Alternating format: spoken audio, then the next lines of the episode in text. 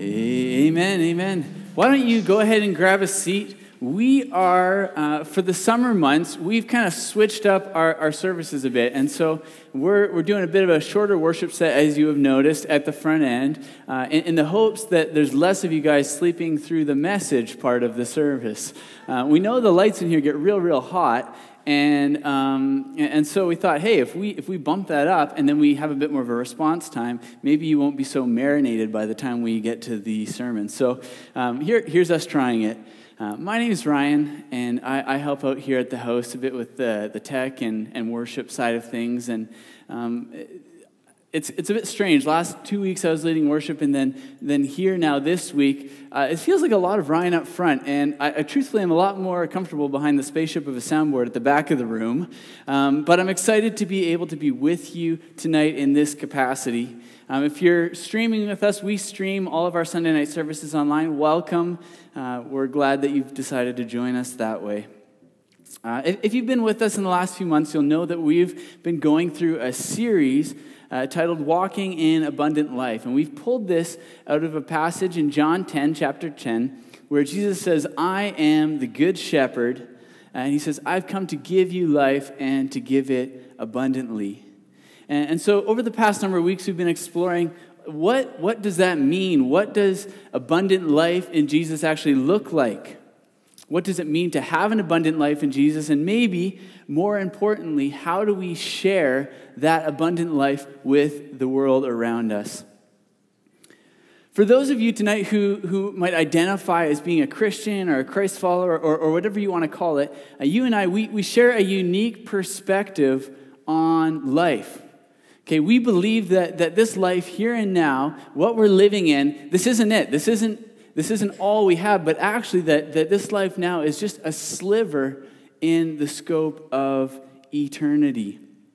Um, we believe that we don't need to explore absolutely everything that this world has to offer um, because we know that, that God has promised us eternity in heaven and that, that that eternity will actually be far more fulfilling than anything that this world has to offer. And so I want to propose to you today and, and maybe work through this point that a key distinctive of a person living an abundant life is that that person has a focus on eternity. That is, that we are engaged in the here and now. So we're still present, but yet we're focused on what is yet to come. This idea of living for eternity, it seems to be one that's particularly countercultural to the world that we live in today, right? Because the world says, experience all that you can now. Get in all, all your time and go nuts and go wild. Uh, live for the moment because that's all you might have. And so living in eternity and for eternity is a stark contrast to that. And it's something that, by large, especially in the 21st century, we've really sucked at. Okay? If, if we're willing to be honest with ourselves, um, over the course of, of, of, humanity, we've really dropped the ball on maybe more than a few occasions. But, but this one thing here, I think, we've just missed the point. We, we don't understand what living for eternity looks like. You know, I think God's given us, I don't even have a Bible up here, God's given us His Word, the Bible, and, and there's all sorts of instructions in there right? And some are more clear than others. There's some that, that truly are confusing, but this idea of, of living for more than what's right here and now, I think that's pretty clear in His Word. I feel like it's a bit like one of those color by numbers books, right? He gives it to us and he says, All right, here, here's your colors, here's your numbers, here's how these colors match to those numbers. And, and some of us have got a bit too creative We've gone, okay, I'm gonna, gonna do the sky brown and the, the, the ground's gonna be blue. And, and, then others of you have maybe just gone, you know what, I, I, this would actually serve me better as a fire starter. You know, I need to get my campfire going, it's really important. Our culture wants things here and now. We want what we want when we want it. And you don't need to love Jesus to see this impulsive trend right? This isn't just a, uh, an observation, a perspective of, of Christian people. Um, according to a study that I found, scientists say this they say the age of smartphones has left humans with such a short attention span that even a goldfish can hold a thought for longer. Researchers surveyed 2,000 participants across Canada, and I think Canada might even have a leg up on the States, so this is, this is something. Uh, across Canada, and studied the brain activity of 112 others using some fancy machine that I wrote down, and I can't say it. So, um, but the results showed this. Here's the important part the average attention span of a human is about eight seconds. Now, a goldfish, meanwhile, they're believed to have an attention span of nine seconds. This is like one of those go humanity, woo, yeah, we've really done it this time. Wow. And so, thinking about eternity, it's quite the challenge. Uh, eternity is quite the topic to conquer in eight seconds, isn't it? You and I, we, we have this human condition, this disposition that, that really puts us at a bit of a disadvantage to thinking at, about eternity.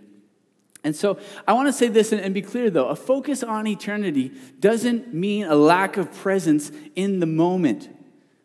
Okay? It means we are engaged in the here and now and yet are focused on what is yet to come.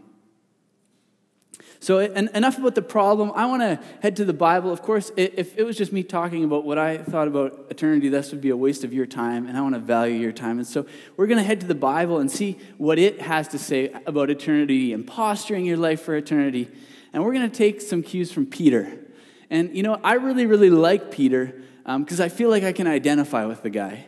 Uh, if you know anything about Peter's story, you'll know that um, he, he really at times struggled with the reality of his faith right? He was the guy that the people, three different sets of people came up to him and said, Hey, yeah, we, we saw you with that guy Jesus. And he said, Yeah, I don't, don't know what you're talking about. Uh, and then the next one said, Hey, that, that guy Jesus, you're friends with him, right? And he went, Jesus, who's, who's Jesus? Right? He, he flat out denied God. And, and yet, even amidst all his struggle, Peter felt this, this bold uh, call to proclaim the gospel in his life. And so, I feel like I can identify with Peter because I too feel the struggle. The struggle is very, very real.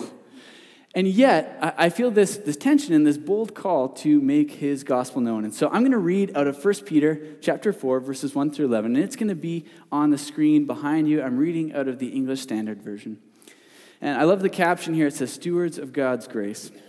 So the first four, verses 4 through 6, um, they are, oh, this is, oh, my numbers are funny. The, first set of verses here is, uh, it's kind of like a setup to, to the meat and potatoes, uh, which is 7 through 11. And so um, just, just bear with me here. It says, Since therefore Christ suffered in the flesh, arm yourselves with the same way of thinking. For whoever has suffered in the flesh has ceased from sin, so as to live for the rest of time in the flesh, no longer for human passions but for the will of God. For that time is past, suffices doing, sorry, that time is past and suffices for doing what the Gentiles want to do, living in sensuality, passions, drunkenness, orgies, drinking parties, lawlessness, and idolatry. Whew, that's quite the list. Uh, with respect to this, they are surprised that when you do not join with them in the same flood of debauchery, and they malign you but they will give account to him who is ready to judge the living and the dead. For this is why the gospel was preached even to those who are dead, and that though judged in the flesh, the way people are, they might live in the spirit, the way God does.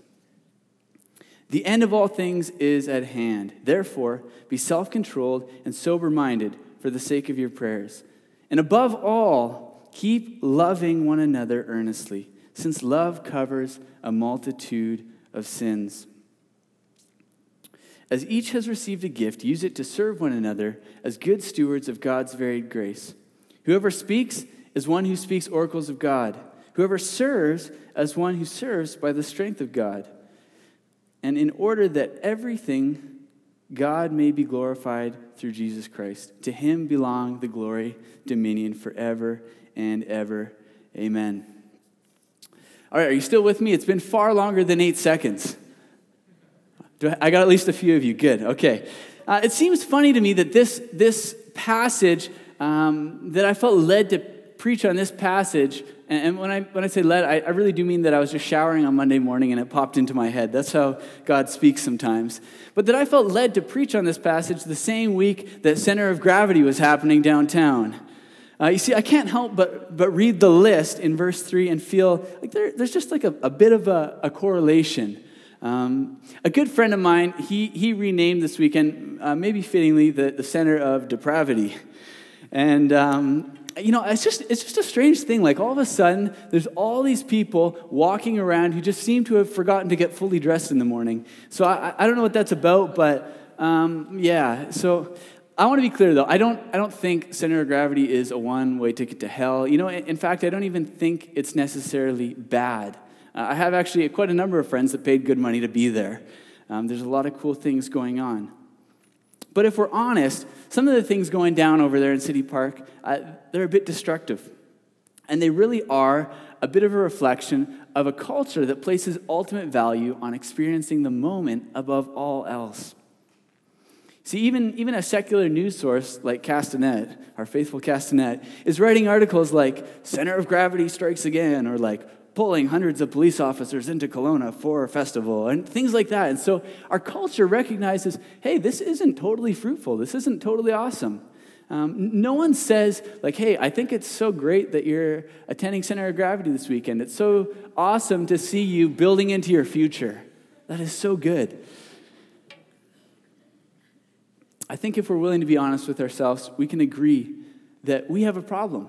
And, not we as in people at Center of Gravity, we as in the church, as in humanity, as in our culture. We have a problem because we live in a culture that says what is right now is most important. Do what makes you happy, which sometimes you should do.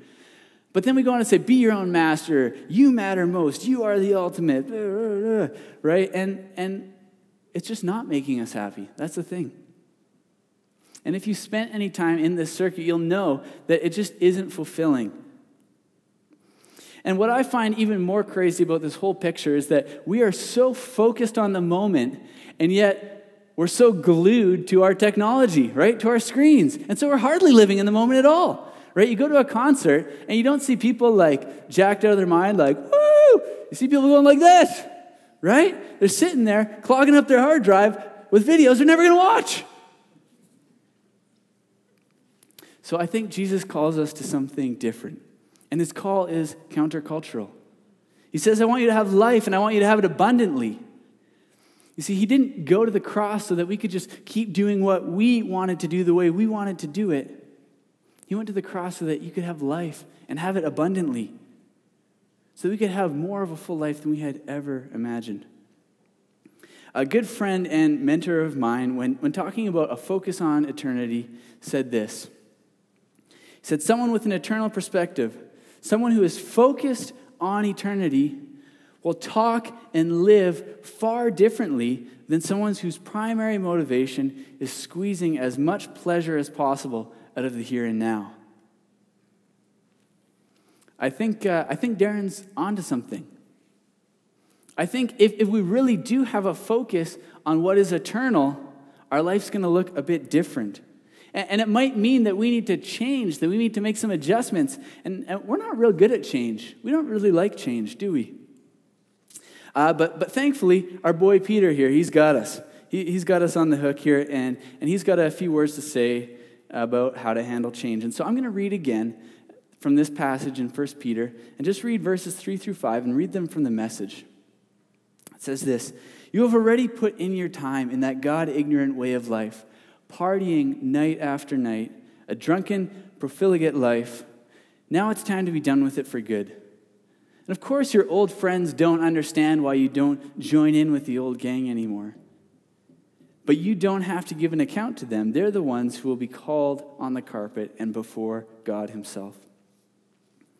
And so uh, Peter gets it. If, if you're focused on eternity, there's going to be a bit of a shift in your life there might be a disconnect between the crew that was your crew and, and the crew that becomes your crew.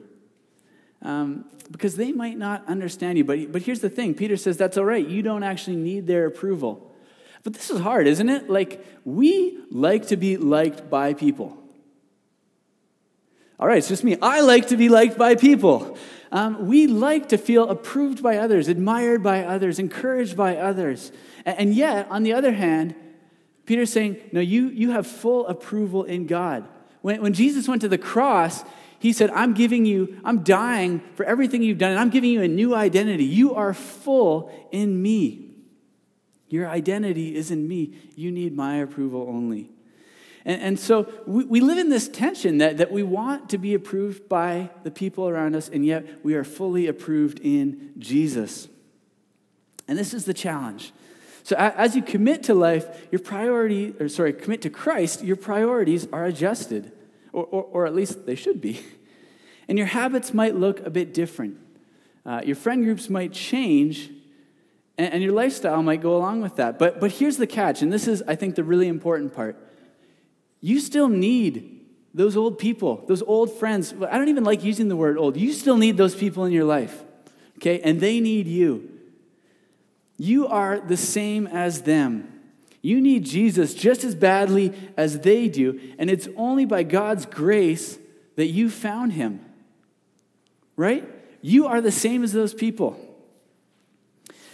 A statistic says that, that once the average person becomes a believer in Christ, he or she loses contact with all unbelieving friends within two years. Now, you might be thinking, hey, Ryan, I've been a, friend, or a Christian for at least a decade, and every time I hit up the McDonald's drive through, which is, is, frankly more frequently than I'd like to admit, uh, Betty and I, we connect, we chat at the drive through, and, and, we talk, and I'm pretty sure she doesn't believe in Jesus, right? But I, I don't think these are the type of relationships we're talking about. I'm talking about relationships where you have an investment, where you have a voice into someone's life where you, uh, where you have this connection that's on a real level, not just this superficial, hey, how are you? Good, yeah, good, nice to see you. And stats say that most Christians, we don't have these type of relationships with people that aren't Christians. And this is brutal. And yet, it happens so easily. It is so easy to just align ourselves with those who are just like us. And, and you know what? It is easy to lose contact with those who don't share with us the thing that defines our identity. Right? So, for example, if, if you uh, at one point were in a, a beer pong team, and, and the ultimate goal of life was to be beer pong champion. And this was like Friday night is go time, and, and we just got to rule this. Okay, so once that is no longer like your thing, the, the, the, the people that, that this is their thing, it seems a bit goofy. It's like, oh, this is it, eh? Um, it's a bit strange. And so we, we start to, we have an identity mismatch. And yet, the gospel says, Christian or not, we are all in the same boat. We are all in need of the saving work of Jesus Christ. And so you are the same as those people. Romans 3:23 says, "For everyone has sinned, we all fall short of God's glorious standard." You see, the, the playing field is level. And so if we're if we're able and if we are to focus on eternity, we, we must focus on those around us. You see, all, all relationships we have, they're, they are important. All of them are important. But I think if we are starting to think about what, what is eternal, then, then our relationships with people who, who uh, we might not be sharing eternity with, th- those become, uh, and they move up to like a new level of importance right? There's a, a, new sense of urgency there.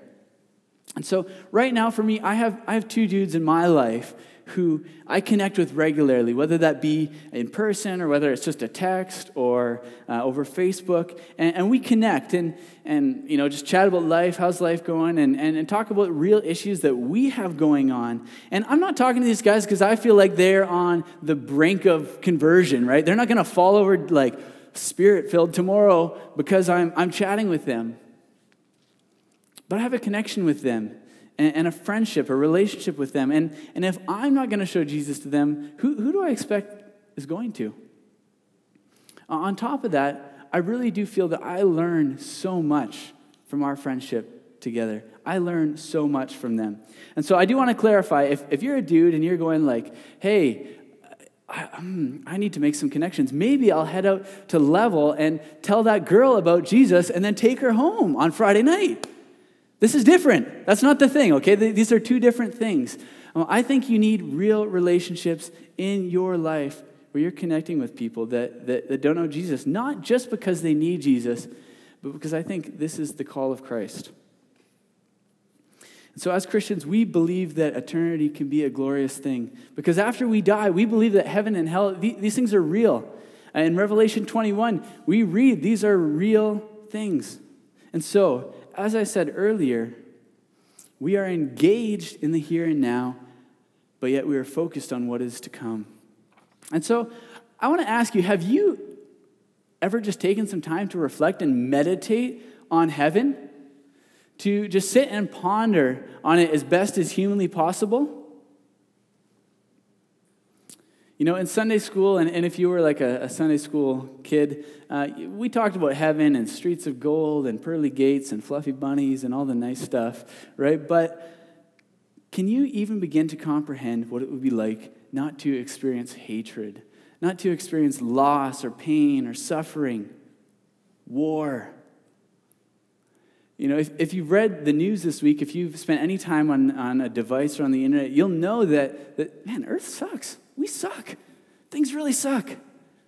There's a lot of schmutz going on that it, it, heaven will be free from all of that.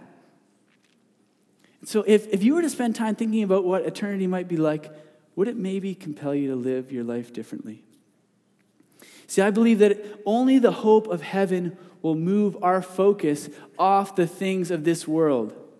It's only when we realize that this world cannot fulfill what we are longing for that we'll be willing to move on to eternity. I, I think C.S. Lewis said this very brilliantly. He said, If you read history, you'll find that Christians who did most for the present were precisely those who thought the most of the next world. And so, when he says doing, what, what does that doing look like for us on a daily basis? We've talked about, okay, eternity, and what does that actually all look like for us? And we're going to head back to the text in 1 Peter 4. I'm going to read 7 through 10 here. It says, The end of all things is at hand. Therefore, be self controlled and sober minded for the sake of your prayers. Now, this, above all, keep loving one another earnestly, since love covers a multitude of sins. Show hospitality to one another without grumbling. As each has received a gift, use it to serve one another as good stewards of God's varied grace. I love this. I really love this. Above all, keep loving one another earnestly, since love covers a multitude of sins. So, how, how do we do this? By using our gifts. And why do we do this? Because Christ has graciously, He's given us so much through the work of the cross. You see, your love doesn't cover a multitude of sins, but Jesus' sure does. So I believe that the, the true mark of someone living with a focus on eternity is their distinct ability to love people well. Boom. It's not mind blowing, right? I think the true mark of someone living with a focus on eternity is their distinct ability to simply love people well. I think too often we, we try and boil this, this, this big love word down to maybe specific acts of goodness. We go, oh, I'm going to love that person. I'm going to take them out for dinner. I'm going to say something nice and make them feel good about themselves or, or whatever. We try and, we try and kind of itemize it and go, I'm going to love this person in here by doing something for someone. But I, I'm not so sure that when we look at the thread of Scripture, that this is the love that we find.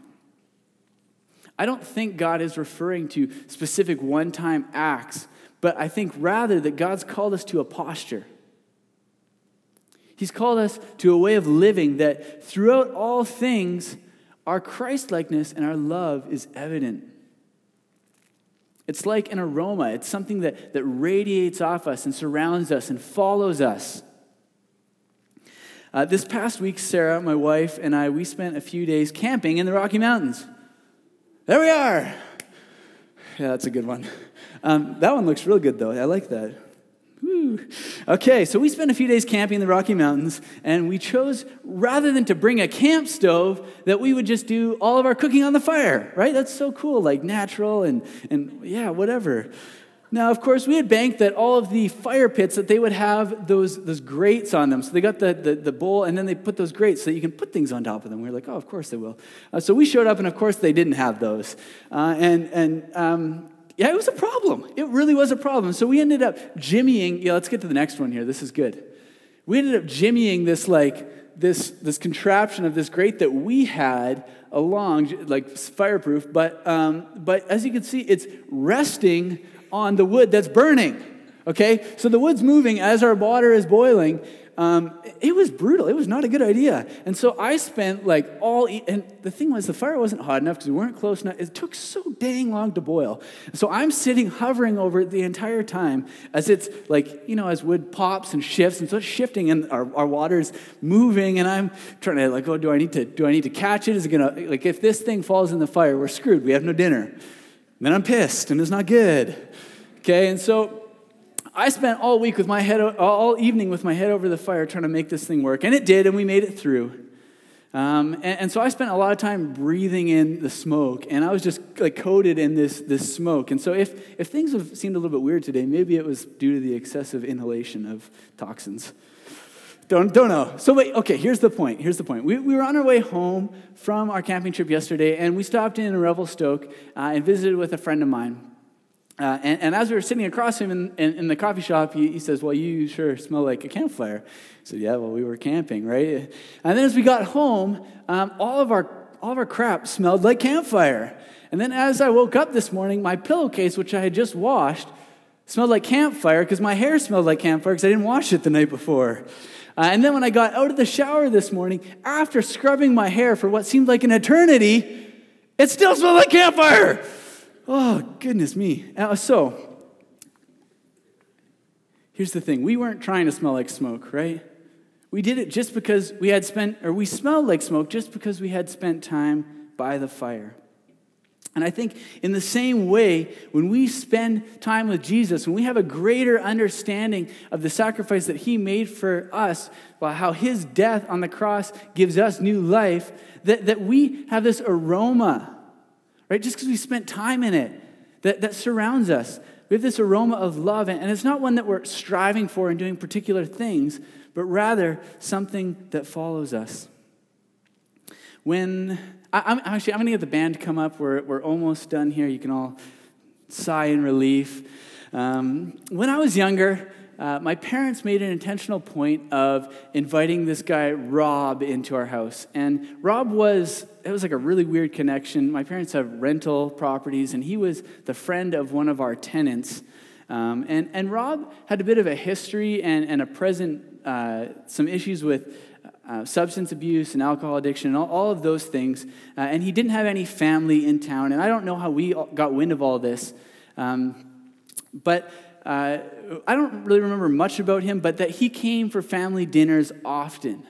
Uh, and, and, Rob actually did spend a Christmas with us and opened gifts and was just around.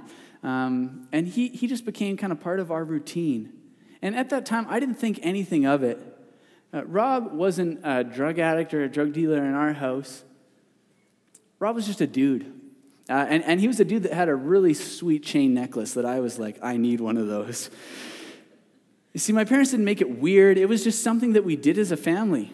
Uh, and, and, for years on since then, every year at Christmas, we, we often invite people that we know, hey, they don't have somewhere to go or, or they don't have family around. And that's just part of, it's part of what we do. Um, it's not a particular thing, but it's woven into the thread of our routine. And so my parents were so naturally modeling for me what it looked like to love people well. See, they, they certainly have a gift of hospitality, and it's not everyone's gift. You might have a different gift. But they use that gift so well. And we have a beautiful, they have a beautiful home, and which I no longer live in. Um, but and they use that and they've leveraged that for the kingdom. See, they, they've leveraged what they have here on earth, fully engaged in the moment now, so that they can build into eternity. And so you might ask, well, what about Rob? You know, we don't, we don't know where Rob is. We actually don't have any idea what impact those times had on his life. But is that for us to decide? You know, I think God calls us to something and he says, here's the coloring book, here's the pencil crayons, here's the numbers. Go nuts within the lines here. Here's what you got to do. I'll take care of the rest. And so my question is today, what, what is your aroma? Are you focused on eternity? Does it overflow into the rest of your life? Or are you just trying to squeeze as much pleasure as possible out of the here and now? You know, I want to be honest. Living for eternity, it's going to be a bit of a sacrifice. Your life's going to look different. But when, when we really zoom out big picture, the sacrifice that it is, is, is really small in comparison to the sacrifice that Jesus made for you. On the other hand, if, if you're living just for here and now, for the moment, I, I want to propose to you that it's far more of a sacrifice than, than you could ever imagine. I don't think we'll actually understand the scope of it until we understand eternity. But I truly believe that it actually takes more faith to bank on the here and now as the only thing, as the end all, as this is all we got, this is as good as it gets, than it does to bank on eternity. I often say this to people, even, you know, even if this whole thing, if it's a hoax, which I'm convinced beyond a shadow of a doubt, it is not a hoax, that, that I find far more joy in life living as per Jesus' direction than I would as if I was just pursuing all the things of this world. I think I find far more joy. I want to end by another quote from C.S. Lewis. I think it's so good. He says this He says, If I find my desires, if I find in myself desires which nothing in this world can satisfy, the only logical explanation is that I was made for another world. Why don't you pray with me? God, there are just there's so many things that we don't understand. And eternity is certainly one of those things. There are so many things about eternity we can't understand. We won't understand until we're there. But God, we just pray that you would graciously grant us the ability to give us a lens for eternity, that we would somehow see the value, God, in, in what you've promised us and what living with a posture for eternity does. God, the joy in it. Lord, we, we know we need a, a lot of help. Um, we struggle at so many things. We're just so thankful that, God, you, above all else, have loved us. God, it's only that we can love because of the way that you first loved us. So we pray that you would give us a greater understanding of that love. God, that you would make the cross where you sent your son to this earth and, and he lived the perfect life and then he died the death that, that we deserve to die. We pray that you would make that reality new again to us every day. God, we, le- we need your love. We need your grace. We are so thankful that you have called us redeemed in you. You made us new. Jesus, we love you. Pray this in your name. Amen.